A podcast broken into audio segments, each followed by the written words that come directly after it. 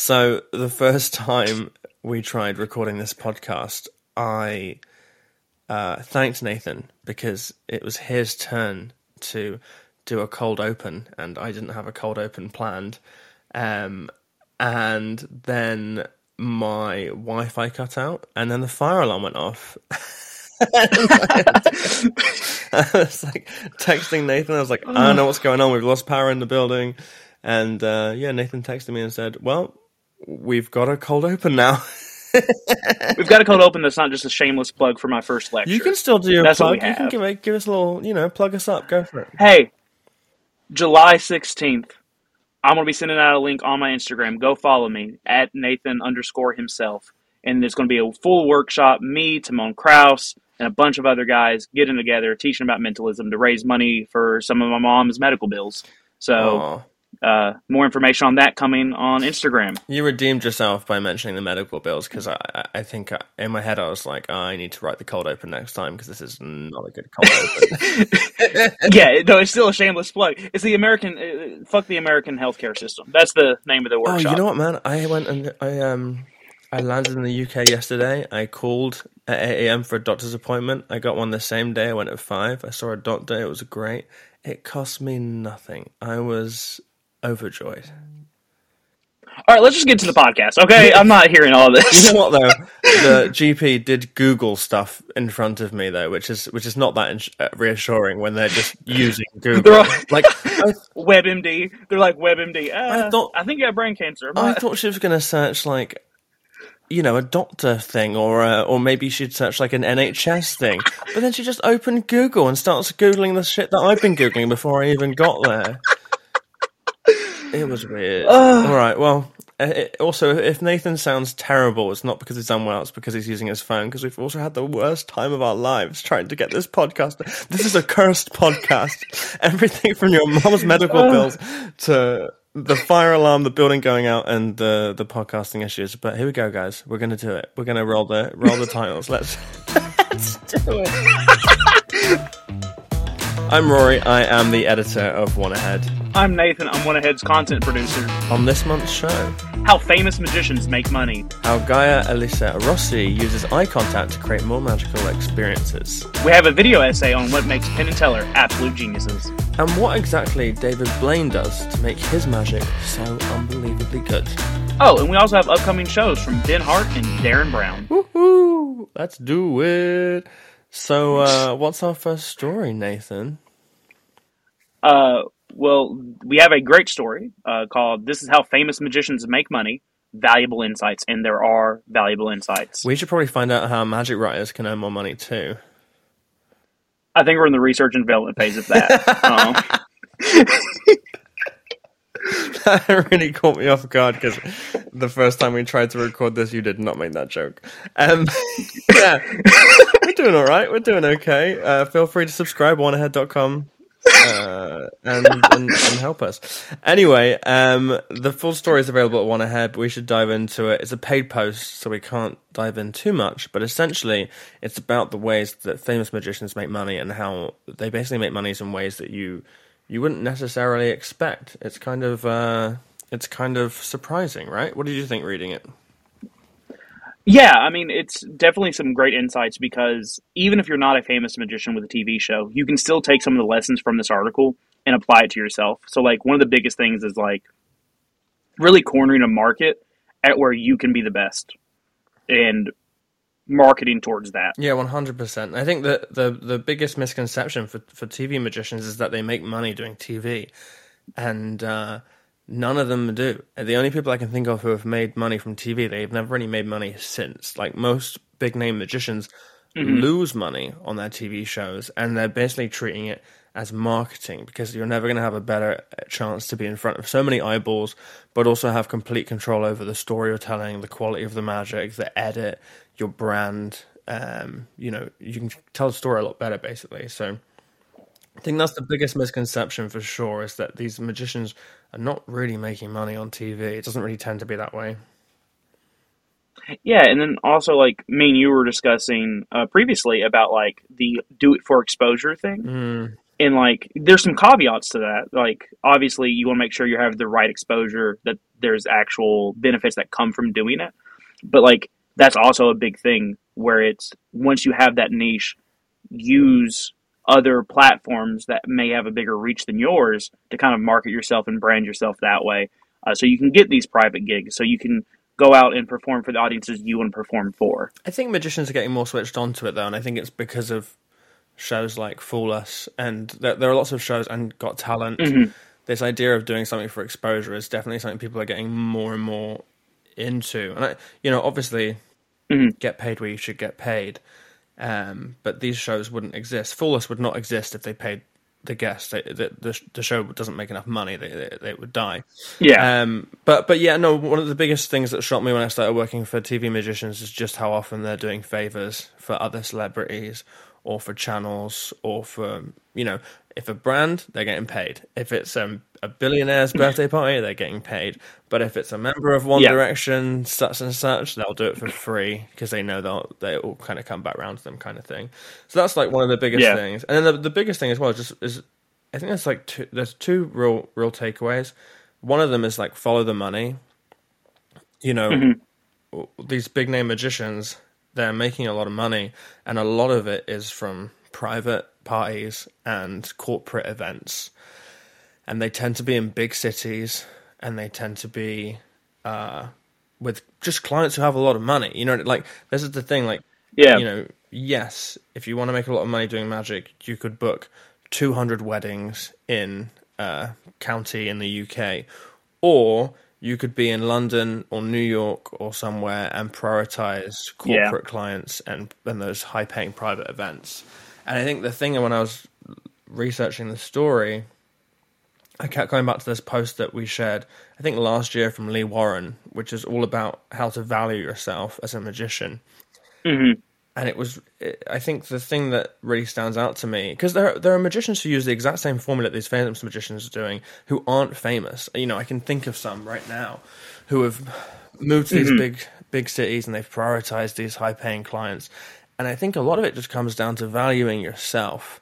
And i think it's like if you come to terms with the fact and you say i am worth you know for example three thousand dollars, and I shouldn't be going out the house for less than three thousand dollars.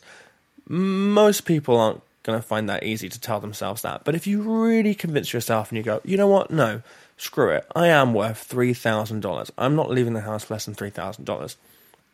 And if you really believe that, well, then you start to go, okay, well, how am I going to make that happen? Who are the clients who are going to pay that? What do I mm-hmm. need to be doing to command that kind of fee?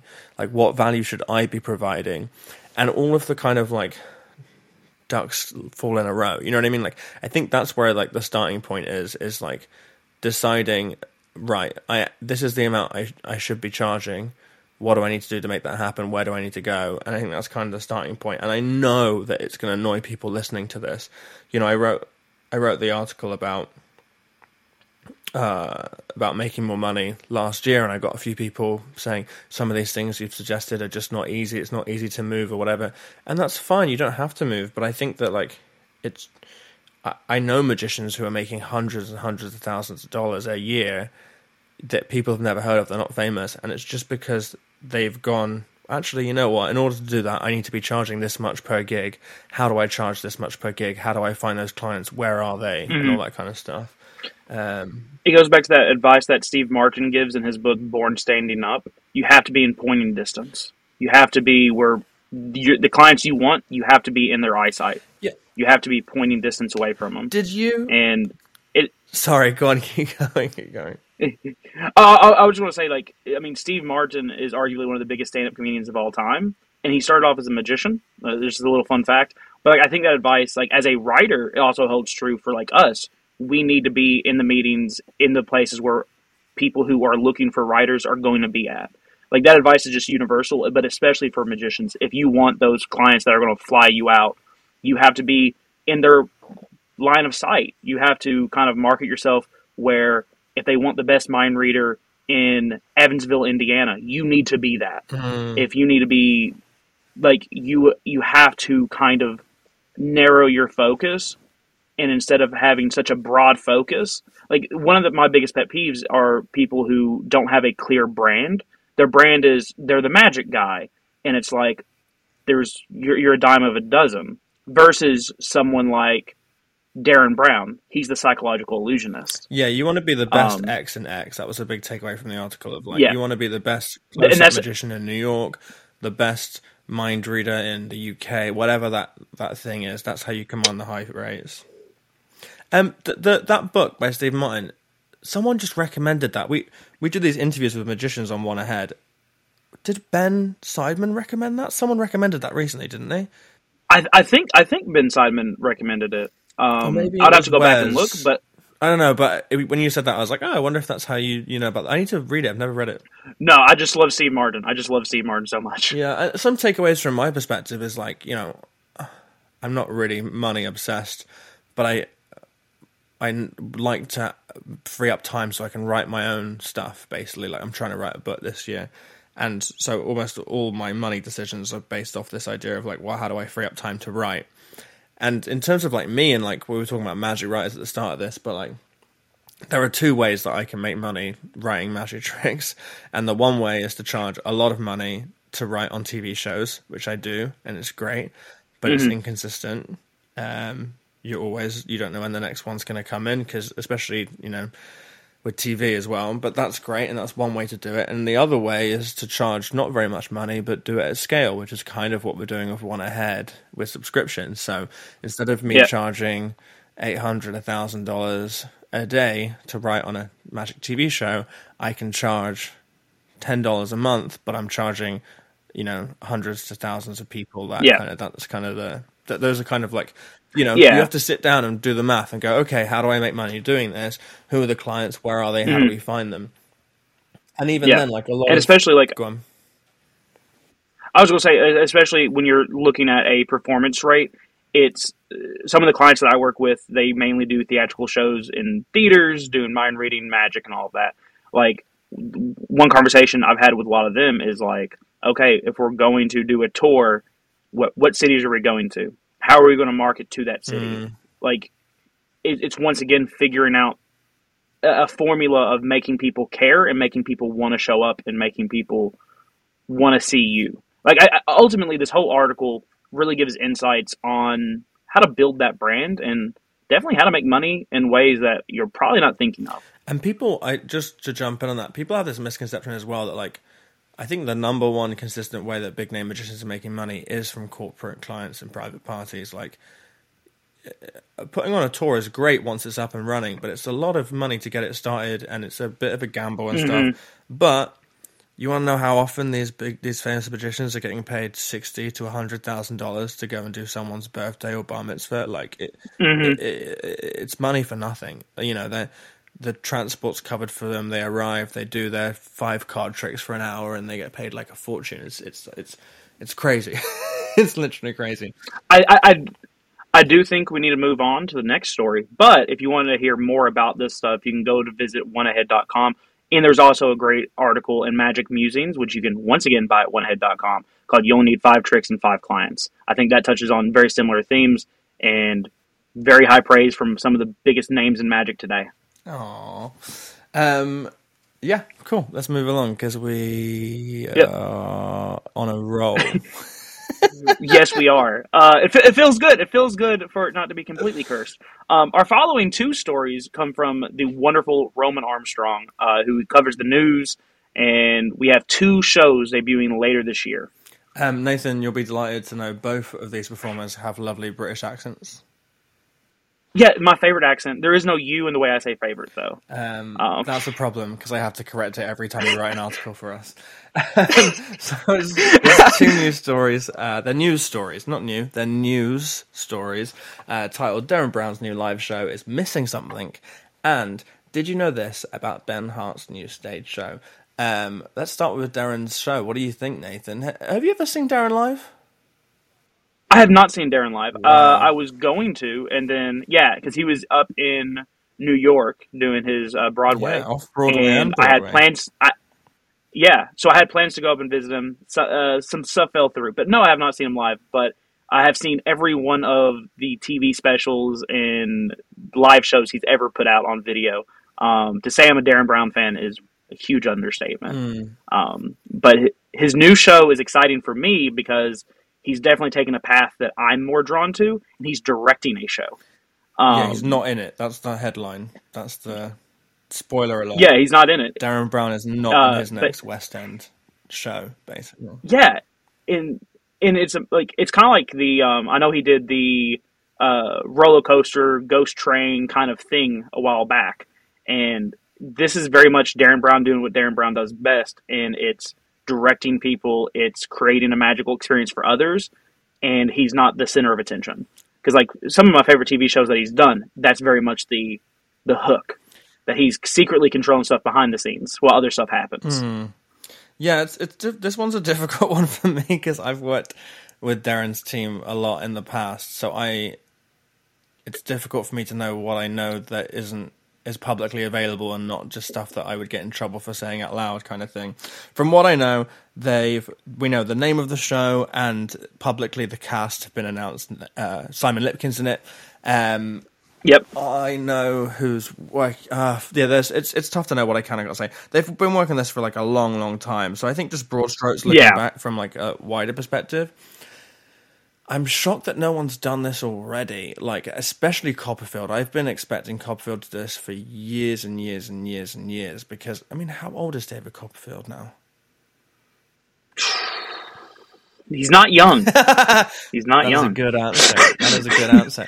But I'm so surprised that there isn't like a David Copperfield directed experience in in Vegas. Like it, you know, I don't know. I always remember um, Dynamo's manager Dan Albion. He used to always say like it's a great quote. I don't know if it's his, but it was like every man should dream of making money in their sleep, and it, and uh, so I'm surprised that like someone like Copperfield or Penn and Teller or whatever they haven't managed to like get a show off the ground that's super successful that doesn't have them in it. I know Penn and Teller have done Magic, Teller- Magic Teller's wrong and they've directed some stuff, but I Yeah. don't know. I just feel like it's. I'm surprised that nothing's like blown up in the way that I kind of expected it to. and but- maybe this goes back to yeah, and maybe this goes back to what Derren has said in a few interviews that magic is a way to be the center of attention and to get one over on the guys who would bully you, Mm, right? And now, as Derren has progressed, and I really do think Derren is a once in a lifetime kind of talent. Um, what he's done so well is, uh, as far as the TV goes, slowly pull himself back, and now he's doing that on stage. And I think that Derren does not have, and I don't know Derren personally. I've never worked with Derren, although it is a dream of mine. Um, I, I just don't feel like he has that performer's ego that goes along with it.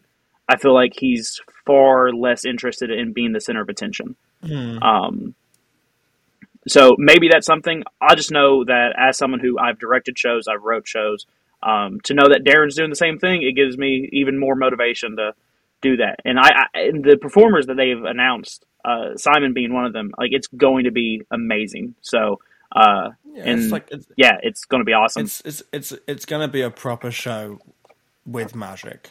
It's pr- I, oh god, I don't know how much I can can or can't say, but I'm very excited. It'd be interesting how it goes. I really hope it's a success. Um, and uh, and yeah, and his book comes out soon, so that will bloody sell out very quickly. Um, how are you feeling Oh, yeah. about uh, Ben Hart? Did you like? Uh, uh, I can't remember who wrote the Dude, article about Ben Hart. It might have been Roman. It might have been Max. Um, yeah, he's great. But Ben Hart, dude, he's so good. Like, like seeing parts of the show, but also like he he released a book with Vanishing Ink, uh, Darkest Corners, a few years back, and like truly that book is a such a different perspective on theatrical magic Hmm. and like like the way he thinks about things, the way he rediscovers ideas, and yeah, Ben Hart is a phenomenal talent. And uh, his new show is about his love of India and kind of his journey exploring that, which apparently is a very common theme for magicians. Uh, so I think this will be awesome. Yeah, I think the thing I always think about Ben is like he he puts on a show, like, and it's it's like it's always very theatrical. Um, you know, I think of like Derren as being like the theater person when it comes to like magic. Like Mhm. it's it's a piece of theatre when you see Derren's show live, and you know Yeah. Ben is very theatrical. I, I've seen his shows before at the Fringe. I'll see this when it comes out at the Fringe, um, and I think you know I think he's really got this kind of like. Uh, He's got it down, you know. New show at the Fringe, tour it for a year. New show at the Fringe, tour it for a year. It's it's it's really impressive that he's he's able to, you know, find the momentum to do that. Um, and it's not an easy feat. Like, you know, Pete Firman. I don't know if he's at the Fringe this year. I'm, I'm sure he is, but he, my God, when I saw him at the Fringe, it was something like his fifteenth Fringe. Like, imagine having to come up with fifteen hours of show every year. Like, it's it's really, really, really impressive. And Ben's very good Yeah. at like Ben's very good at making very small tweaks or very interesting theatrical choices um, to do with transitions or lighting or Mhm. story devices. Um, and his magic his magic seems very unique. Like I, I can't get over that. And like i want to stress that to the listeners that if you go see ben's show please don't steal any ideas right? Don't be one of those people. Like but also it's like take inspiration because like he can do a trick that maybe we all own right? Like talking about like taking a, a trick off the shelf. And like he can do that but he's going to make it uniquely his own that has his style his brand his image and his ideas attached to it the so thing about Ben though is it's never a trick off the shelf. It's a trick he found in a book from the 1930s. You know what I mean? Like he, he yes absolutely he digs out the gold. But I think it's like you're right in that like I haven't really thought about this before, but like when I think about my favorite thing, when I, like there are two favorite things that he's done. One of them involved like a sound transition, but the other one he just turned the lights off. like, like that was I love it. But that was like enough for it to feel completely different and unique and be like you're like honing in on him and having you give him like your full attention. And it's it's it's interesting because I, you know I do a lot of work and in my creativity seminar I talk about Mm-hmm. you know combining tricks, changing tricks, changing the object, and Ben just has this like really clever way of just adding theatre and you know lighting, sound, storytelling where he is. You know maybe he'll just be like in the audience and not Yeah. like or, or you know or just very small theatrical devices that make tricks feel completely unique to him. It's it's it's a real talent. It's really impressive. Yeah, I mean, and, the thing is, we're gushing about Derren, we're gushing about Ben, but like we're always hearing new news, new news. I guess is a phrase I can use. New news. Um, and, and new news, and you can always check out the latest news in magic, in the magic industry, and performers over at where oneahead.com. yeah, you can actually go to the news tab, which I uh, which is in the tags, but I might add it as a in, in the header as well. But every Friday, um, oh god, is this public? I'm sure this is public because Roman's posted. Oh god. Anyway, Roman is only posting once every two weeks now because he's working on a new show. You can figure out what show it is. um, but but Max is so Max is stepping up. So they're, they're taking it one week at a time. But normally it's it's Roman, and Roman's very good at writing the news. He's really good. So that comes out every Friday on oneahead.com. Um, yeah, our next story is from a new columnist, uh, Gaia Elisa Rossi. Um, yeah, Well, fir- first of all, the only reason I was familiar with her is because she did an interview last week. She did. These are the interviews we were talking about earlier. There's interviews with Bao, uh, Keith Barry, Francis Menotti, um, a bunch of other people, and that's on the interviews tab at oneahead.com. and like what I love about the interviews, before we get into uh, Gaia's amazing uh, article, um, I, I just the interviews are some of the best things on that site. Uh, I know I'm biased, but truly some of the best stuff because it's little nuggets from some of your favorite performers. Um, Yeah, and but Gaia, she shared. There's funny questions, but the the my favorite question that everyone answers is their book recommendations. I feel like you can learn a lot about people from their book recommendations, and also it's kind Oh of like yeah, I don't know if you like a performer and, and reading the books they recommend is always like worthwhile. Um, but yeah, yeah, yeah. yeah. Uh, but going back to the main uh, article, uh, Gaia shares her uh, knowledge in psychology with how to enhance your magic with your eyes revealed. Yeah, it's all about uh, simple tricks. Uh, tricks is probably the wrong word. Uh, techniques, I guess, tools that you can use your eyes to enhance the trick. The basic setup is really interesting, which is basically if two magicians perform the same trick, one exactly the same way to exactly the same person. Let's just assume in alternative realities, it's not like there's potatoes in it twice. You can Yep. get a better reaction if you're the magician who is using your eyes effectively. And I should flag that this post, I decided to make it free, so anyone can read it for free at oneahead.com, which means that we can also talk about it a little bit more openly. Um, Oh yeah, people love this article. Um, it got like way more comments than than we would normally get. What did you think of it? I thought it was really interesting because um, it's so the first time I ever realized how big the eyes tell in magic is from Juan Tamariz's uh, uh, Five Points in Magic. He has a whole thing on uh, using your eyes for misdirection and all that, and and a lot of that was based off his experience. And now we have someone who has a background in psychology, actually enhancing that that worldview on eye contact and using eye contact to misdirect, using eye contact to create a connection with your uh, participant. Uh, really interesting stuff uh, that you can definitely tell that has been learned not just through psychology books, but also through hard learned performance. And she's really good because she gives really good examples. But one of the first things I remember learning when I was very young was if you don't want someone to look at your hands while you're doing sleight of hand, you just look them in the eye. Like if you look up, they will look up as well. So if you're both looking at your hands and you look up, they'll look up as well instinctively. Doesn't work so well with kids. Um, but with adults, because they've learned to do that, it kind of works really well. Yeah, just like reading some of this stuff, the best form of eye contact is non not continuous, but somewhat intermittent. Moments of eye contact Yep. should alternate with moments of looking away. The average preferred duration of eye contact is three seconds, and definitely no more than nine seconds. Um, there's lots of really. It's just. It's like. It's just like. I don't know. Whenever I read stuff that's written from someone who's actually studied like science and psychology, there's something so satisfying about like, oh, that makes sense. Oh, that makes sense. All these kind of small things.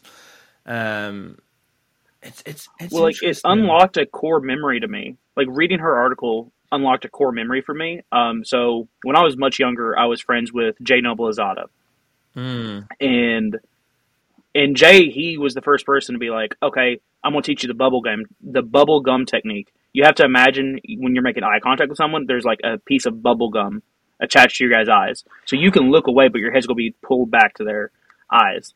And I was like, I was like 15 when I learned that. And, and that goes back to her point on intermittent eye contact. So I can look away and then come back to your eyes. well, my, And um, my favorite part of this article was about rehearsing with like I, I'm going to say eye markers.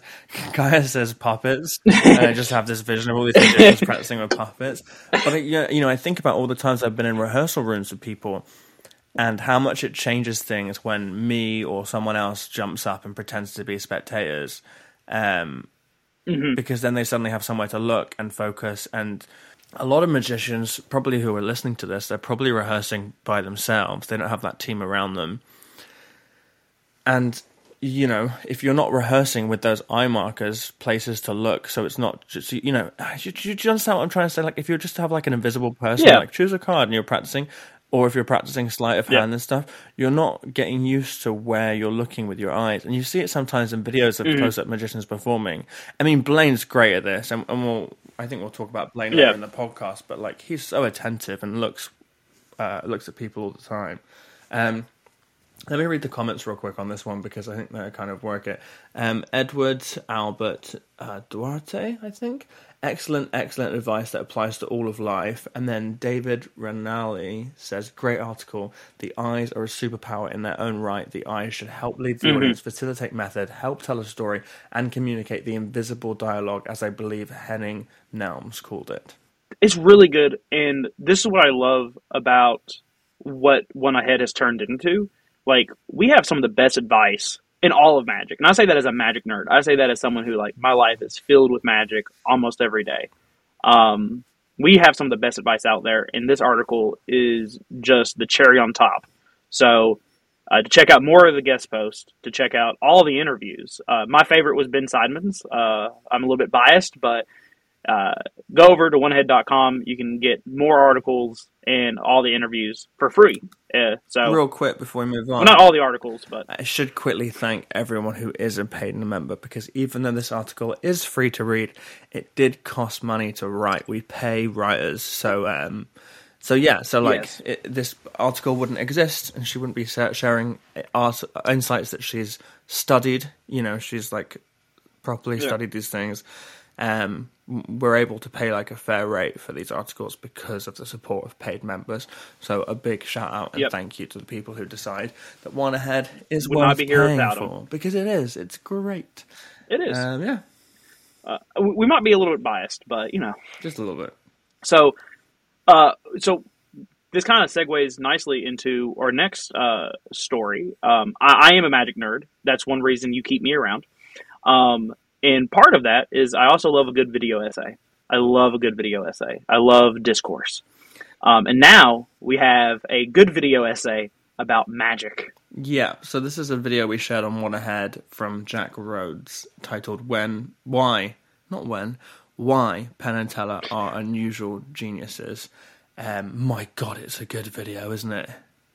Oh, it's it's only nine minutes, but it's nine of the best minutes. Like I, I'm just so good. It's so good. It's beyond Um, so shout out to Jack. it's beyond Netflix quality. Like this guy, like I love him. He's such a lovely guy in real life, um, and on screen. But my god, it, you'd think it was edited by like a team of Netflix editors. It's like it, the transitions and everything. It, it's really, really, really impressive. Oh, yeah.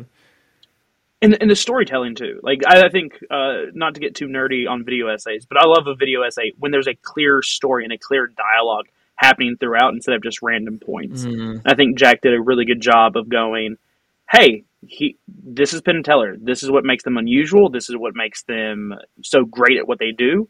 And I, I think there's a lot of lessons to be learned in that video. Like, it's just so good. It's so good. Go watch it. It's interesting because the video is about how they're kind of unusual geniuses. That's kind of the title of it. Um, a lot of it's about how they've broke the rules. You know how Teller doesn't speak. They'll reveal the secrets. They'll piss off magicians. This kind of stuff. But to me, the and main, how how they're not. Yeah, the main takeaway for me was just how consistent they are. Like they've been pretty much the same, and obviously they've like you know they've got better at it, whatever. But like they've been performing consistently similar material with exactly the same brief, exactly the same brand for, for like thirty years. Mhm. It's and like beyond that, what's most impressive about Penn and Teller is the fact that their relationship is built off working together and not working as friends. If that makes sense. yeah, like their relationship is built off respect for the other person's creative work and not oh this is my buddy um, which i think is important uh, i think that's really important to have is someone who can tell you no i don't like this idea and you not be upset by it um, Well, I've always thought it's really interesting because one interesting element to having Teller not talk um, is it kind of makes them s- rely on each other in a really interesting way. mhm. It it, it doesn't, it, uh, you know, it kind of makes them feel like a left and right hand and not like to compete. A lot of times when you see double acts, it, it feels very much like they're like competing for like there's this constant you know a lot of times when i see a double act i'm like i feel like they've really carefully worked out how to make sure they both have 50% of the script. You know what i mean? Like there's like there's Yeah. that kind of like balancing act. And uh, you know it, it's a bit different when it's like uh, male and female double act because then it, know, kind of like has that a little bit or kind of baked in. But i think there's something really interesting about penn and teller one of them silent is they just it, they feel like they're meant to be together in a way like or that they it, there's kind of like a yin and yang like one person needs the other person it wouldn't be the same without without you know i just Yeah. can't imagine seeing each of them individually it's a very strange it's a strange and when I do see them individually, I don't like it. Like, I, I don't get me wrong, Penn awesome, Teller's awesome. I love them both. But when I see Penn just out there doing his thing, I'm like, oh, it's I, I need I need Teller too. Like, I just it's one of those needs. Um, but it's But I know for me, go ahead. No no i was just gonna say it's so good because it's like penn and teller have managed to make their brand this thing where like if you love magic you love penn and teller if you hate magic Mhm. you love penn and teller You love Penn and Teller, yeah. you know what i mean like, like they break the rules truly the bad boys of magic. yeah Yeah, I mean, and that's how they started. They started with, and Jack does a great like beginning, like uh, where he, he shows them as the bad guys of magic being kicked out of the magic circle. And, I mean, they weren't even in the magic circle, but being like banned for life or whatever. Because Mm. um, they did their version of the cups and balls with clear cups, which is still one of my favorite Penn and Teller things because it's so, so good. Yeah, they're so good at knowing when when to reveal a method and when not. Though, like obviously it will upset everyone, but they're really good at. It's one of those weird things. I always think about this because like a method like that's great to reveal because it's kind of more impressive than the trick in some ways. Um, Mhm. But then equally, sometimes a really simple method is really uh, fun to reveal as well. Like if you think about like a Richard Wiseman video. Like, I Yeah. think the thing that's so satisfying about when Richard Wiseman goes, "This is how it's done," is you go, "Oh, how did I not think of that? That was so obvious. I, it was right in front of me the whole time." Um, there's kind of this like middle ground uh, where it doesn't really make sense, but at the extremes where it's like, "Whoa, that was the method," versus, "Oh my god, how did I not see that?" Like they're kind of both as interesting to kind of give up and give in. Yeah. Like Takeoff is like such a great uh, explanation of that, where they move the boxes around and Teller's always in the Mhm. box as they move it around. Like, I remember the first time I saw that, and I was just like, "Yeah, I'm glad they revealed this because like." It's not that like, yes, it fooled me, but like I remember watching it as a kid and being like, "That is so much more creative than I thought it was." Mm. and like I don't know, they're just so good at what they do, and they're the longest running show in Vegas. Oh, are they? I didn't know that. Like, yeah, from from what they said on Jimmy uh, Jimmy Fallon, they're like longest running show. The other thing they are is They beat it Sinatra. they're the best talk show guests because there were a bunch of talk show clips in this video with Jack that Jack made, Mhm. And it just made me realize like no one else, and maybe it's because they outnumber the host or something, but you know, a lot of times when you see a magician on a on a late night talk show, it just feels like maybe they don't want to be there, or maybe they feel like challenged, or but Penn and Teller just seem to dance Yeah. around it, or even on Let- Letterman, who like famously hated magicians, like they sort of like danced around him. It's like there's something kind of like uh, there's something really disarming about a magician revealing their tricks because it kind of makes it it makes you realize that's not the point. Like they're trying to entertain you Yeah. in more ways. so, so I've been talking about some of my favorite moments in Penn and Teller. What's your favorite Penn and Teller thing? Uh, I don't know. It's like a good question.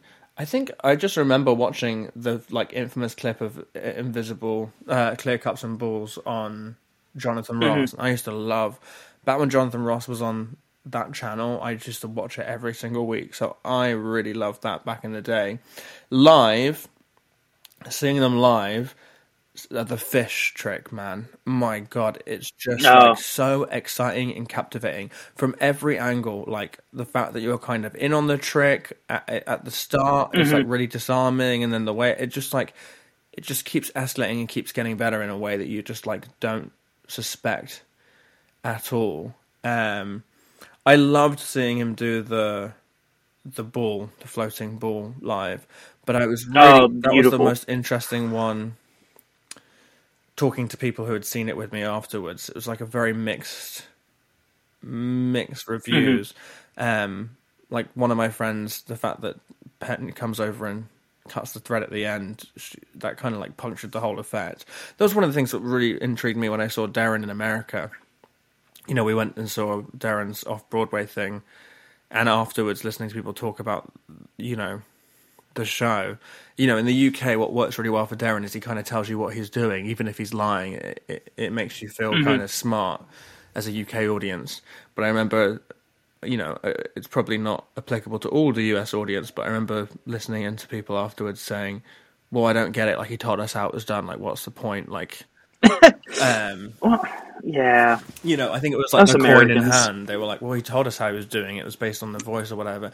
And it just didn't have this, you know, in the UK, it's like there's something really exciting about the fact that he's telling us how it's done, even though he's probably lying or whatever. Um, it's, it's, Yeah. it's, it's a strange one. Um, but yeah, I mean, look, the the video essay is absolutely worth watching. It's not something that we can do justice in a podcast. no. Um, so just- at, at this point, we're just gushing over Jack Rhodes and Penn and Teller. Oh, and he's Um, great. You should watch all of Jack's videos as well. It's been really interesting to see him like grow Really- as a creator, really good. because it's it's been a a big journey, and he he's really uh, experimental with what he does, and he merges magic and video production in a really interesting way. Um, the full video is available to watch at oneahead.com. Um, we're going to talk about David Blaine now. Yep, but this this time it's not about any crazy antics. Uh, we actually had an article titled "Why David Blaine is the best at this and how you can be too." Yeah, because David Blaine is the best in the world at making his magic feel completely improvised and unrehearsed. That engaging sense of danger and unease and not knowing what's happening next uh, captivates audiences and celebrities uh, alike in a way that me reading that script did not. You could you could tell that wasn't improvised. It was obvious, yeah. right? Yes, um, but like being unrehearsed is something that we are very well aware of with this particular episode of the podcast. Yeah, that's very true. But Blaine is rehearsed. Like half, like what, this is what's so fascinating is that when you oh watch oh his God. stuff on TV, you'll see he's cutting between multiple clips of the same performance, and you know he these aren't tricks he's performing for the first time, but it feels that way when you watch it. And I think, I think it's one of the reasons why magicians get so kind of annoyed at him because you know, a lot of the times, especially at the start of his career, he was just performing off the shelf tricks exactly as is. And because yep. he's so good at making things feel improvised and on the spot, it, it, it, you can't necessarily tell the level of effort that goes into it, but clearly there is a mm-hmm. lot of effort that goes into what he's doing. Yeah. And I mean, this is a paid post, correct? Correct. Because yeah, we talk about what he does so well and why, but we also do we we basically break down three ways break it you down. can do it too. So yeah. three very simple techniques that Blaine employs that makes his magic feel unrehearsed. Um, that are based around scripting, are based around eye contact, yeah. and that kind of stuff. Um, so it's paid in that sense. So yeah, so because it's paid, we're not going to get into all of it. But the one thing that like just drove my imagination was how David Blaine, and I, I've always known this, but after seeing you break it down, I was like, okay, you've now put the words to the thoughts I've had about his magic, and that's him using beats instead of scripting. Mm. Where like a lot of magicians, like for me as a writer, my inclination is you can change an effect with how you present it and the words you put around it and all of that. But David, like you said, he uses beats where it, he doesn't have to say, "Oh, like I don't know." It's just so hard to kind of put into words, and he, he's just able to make stuff a seem improvised a B makes it seem like it's the first time it's happening, and like it just makes it feel like a once in a lifetime experience seeing David it's Blaine. because he's not learning like, a even, script; he's learning beats. He's rehearsing and, and walking through beats. Yep. So he's going, "I need to do this, then this, then this." He's not going, "This is the sentence I'm going to say."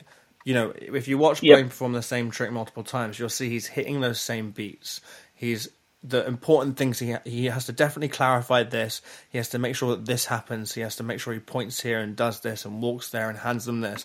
But the wording will change slightly each time. Instead of saying, "Are you sure?" the next time he'll say, "That's definitely the one you want."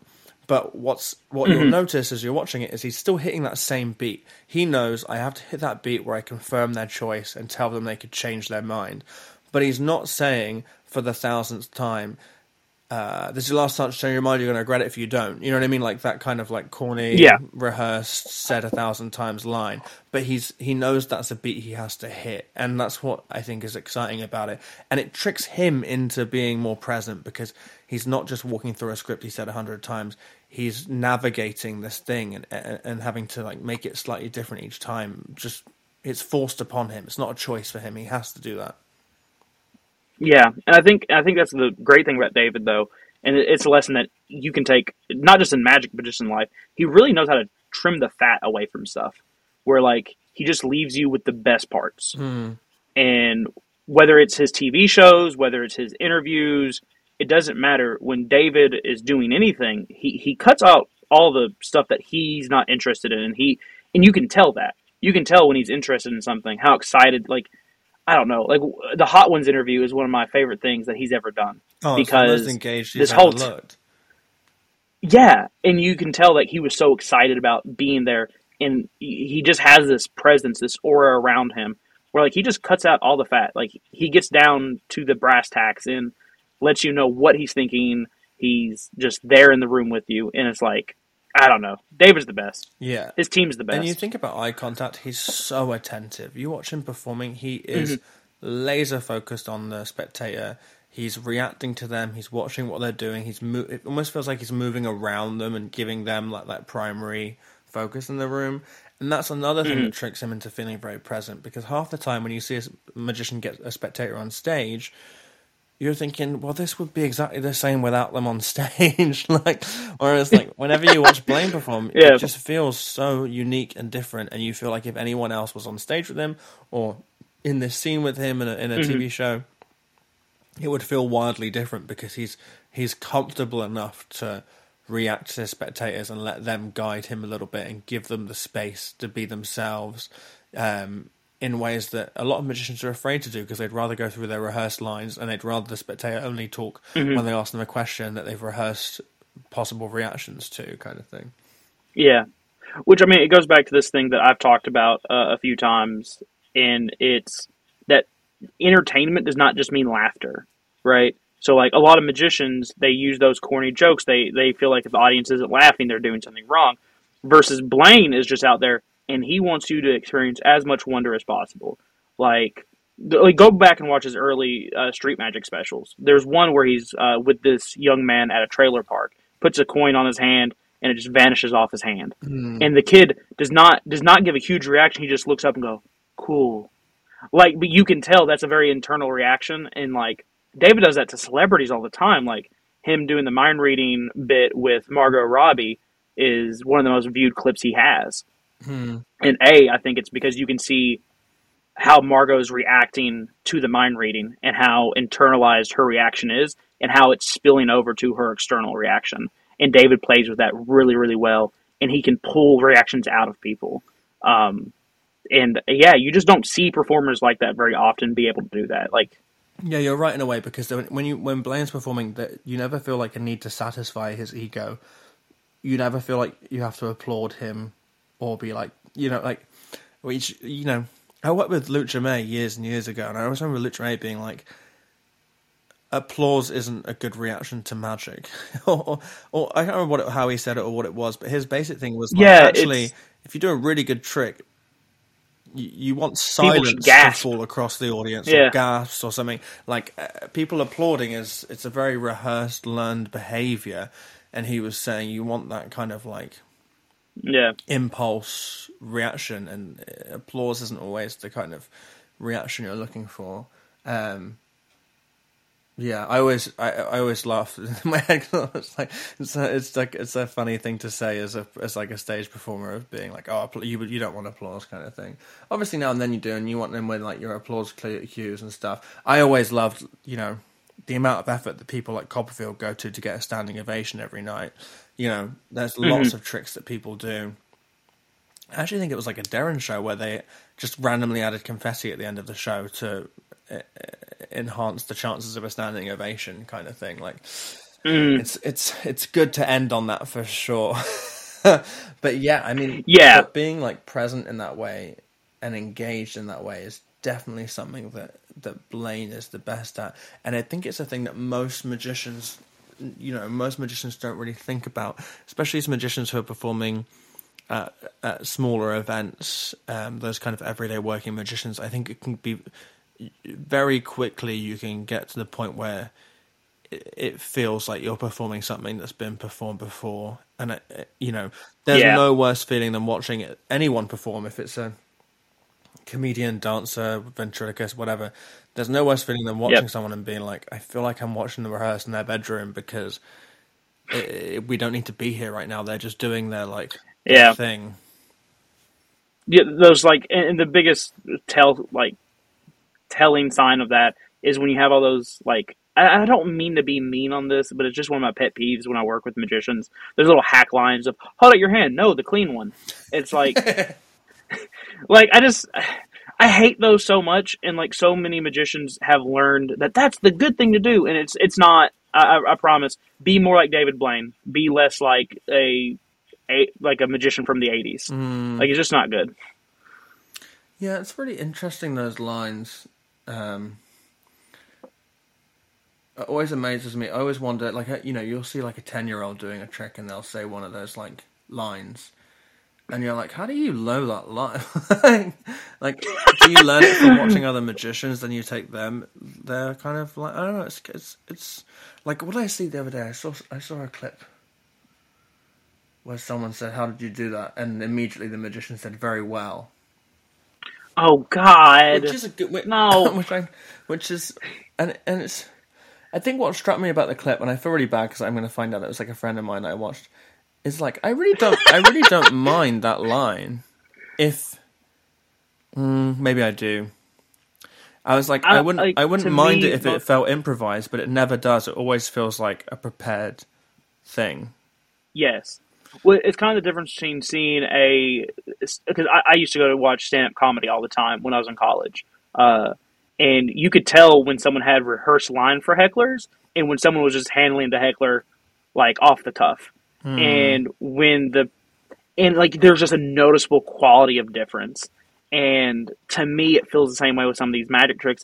And like that, David Blaine doesn't do any of those lines because he doesn't have to. Because, I mean, the, the way he's present, the way he uses the beats, the way he doesn't have to have these stock lines and funny. Because like it, there's a time and place for like a pitch style of magic where you're trying to pitch the Svengali deck. But like most magic, it feels like I Like- never really like, thought about feels that. like I'm at a but you're magic shop. so you're so right. That is a great comparison. It does feel the exact same way. And just Yeah, I, it's you like know, most most magic presentations, like most magic presentations that I see when someone asks me for help, it, it feels like all they're ending is, and you can buy this trick too for nine ninety nine. It's like I just I don't know. but it's so funny though because it It's takes a sensitive topic. it's it, you know because it, it it ends up being like a sport because it's basically like how do you not perform a trick 300 times without it feeling honed in and similar by the end? And a lot of comedians work on this because you know the job of a comedian is to hone in your set over time but then your job becomes mm-hmm. making it feel improvised you know? I'm always amazed at how many people see a comedian and don't realize that every single word and the rhythm and everything have been like rehearsed to death. It's it's And yeah, it's it's it's it's an interesting one. My advice, uh, you know, there are three really good pieces of advice in this in this David Blaine article, but I do think that like you just need to change something every time you perform the trick. Um, do a trick you normally do with one person to two people. Stand in a different place. Um, use a different deck of cards. Uh, change your force. You know, and it's the kind of stuff where working magicians will be like, "Well, I don't need to do that. I'm, you know." I'm ticking the boxes and getting the reaction. But if you want to, I think that's the secret way of doing it. Is you just make one small change and it will- will throw throw everything. You'll just you'll suddenly be more present, even if you just know that halfway through it you have to do one thing differently. Um, it's also why I think a lot there are some tricks like, you know, angle zero. Whenever I see magicians do that, it feels electric, and it's because they've normally had to figure out where they're going to hide this corner, and and so there's just yeah, there's one element of it that feels rehearsed or improvised or new, and that's what's kind of exciting about it. Um, i it's interesting. Also, my God, you know what? I, this is such a weird thing, but the first time I ever saw anyone using a stacked deck was a video of Doug McKenzie, and it was like 20 years ago, and it's just such a brilliant. Doug McKenzie is incredible, and he's always he's ten years ahead of the curve. And but I remember watching it, and I, I didn't know at that time that it was a stacked deck, and I feel weird saying that it was now. But my God, it, it- he was so present, and it was because he's having to use his brain and like react and be responsive and improvise. You know, he, people who use stacked decks are basically kind of improvising. And you can feel it. It feels electric. It feels like they're making up as they go along. It feels like they don't know what's going to happen next. Um, I don't want to watch Yeah, a magic trick the- and think the magician has does the same trick every time. I want it to feel completely unique. I want it to feel like the spectator has chosen where the card's going to end up, or has made decisions that have altered the trick beyond just choosing a deck from a, a card from their deck. You know what I mean? Yeah, yeah. Um, and one last thing, like talking about stack decks, I started learning to stack back during the pandemic, and I can ar- earnestly say that my card magic looks and feels totally different. Like even when I'm not using a stack deck anymore, even if I'm out of stack, like there's just lessons to be learned there on how to improvise and how to make decisions on the fly that I just yeah. So go learn uh, a stack. I recommend the Redford stack. And when you're done learning the stack, you can read this article about David Blaine at oneahead.com, along with everything we've talked about today and a bunch of articles that we didn't talk about because we publish like oh so many articles. articles a week now. Um, so many articles. So it's a, it's a, it's a good one. Um, there you go. This has been our first episode since I had food poisoning, and the first episode that we've had to try recording multiple times due to fire alarms and technical issues and power going out in buildings. Um, but, yeah. but we did it, man. We, we it. made it. We made it. Um, do you want to tell us yes. one more time about this little lecture you're doing? I shouldn't say little. This big, sexy lecture that you're Dude, doing. It is because, like, I don't. I know who's locked into it, and I'm going to be announcing all that stuff later on my Instagram. So go follow me on my Instagram. I'm sh- and I'm also going to be publishing some more details on one ahead next week so what, about it. What's the deal? Um, so wait, so because you, uh, so it's it's a workshop. It's, it's a, a whole workshop. It's a whole day event. It's a whole day event. I'm part of the lecture, obviously, but uh, Timon Krause is there. Paul Brook is locked in. Jonathan Levit's locked in. It's a whole workshop. Um, so like, I'm really honored and beyond uh, humbled that the Magic community is really rallying behind me. So how many uh, more information? Uh, I don't know. Uh, as many as uh, will allow, I guess. Okay. Uh, Interesting. Well, I'm excited, man. Um, yeah, we'll I'll be. And also, what's your Instagram? There's gonna be lecture notes. Uh, at Nathan underscore himself. You can go follow me there, and I'll be posting more info later this week. Um, but yeah, uh, my lecture particularly is going to be about uh, my award-winning process on creating magic for theatrical environments, um, nice. um, and how I've kind of uh, done that, and also uh, my Ten Commandments on being a good creative partner. So um, hopefully, there's some stuff there that will be useful. You are a great creative partner. Oh, thank you. All right, I think it's time for the readout. Are we ready for the new readout? Thank God, let's do it. We we did it, man. We made this feels like we've we've crossed the finish line. Read us out. This episode of the One Ahead podcast has been written, produced, and hosted by Rory Adams and Nathan Wilson. Hey, that's me. To keep up with all the latest magic news and insights, go to oneahead.com.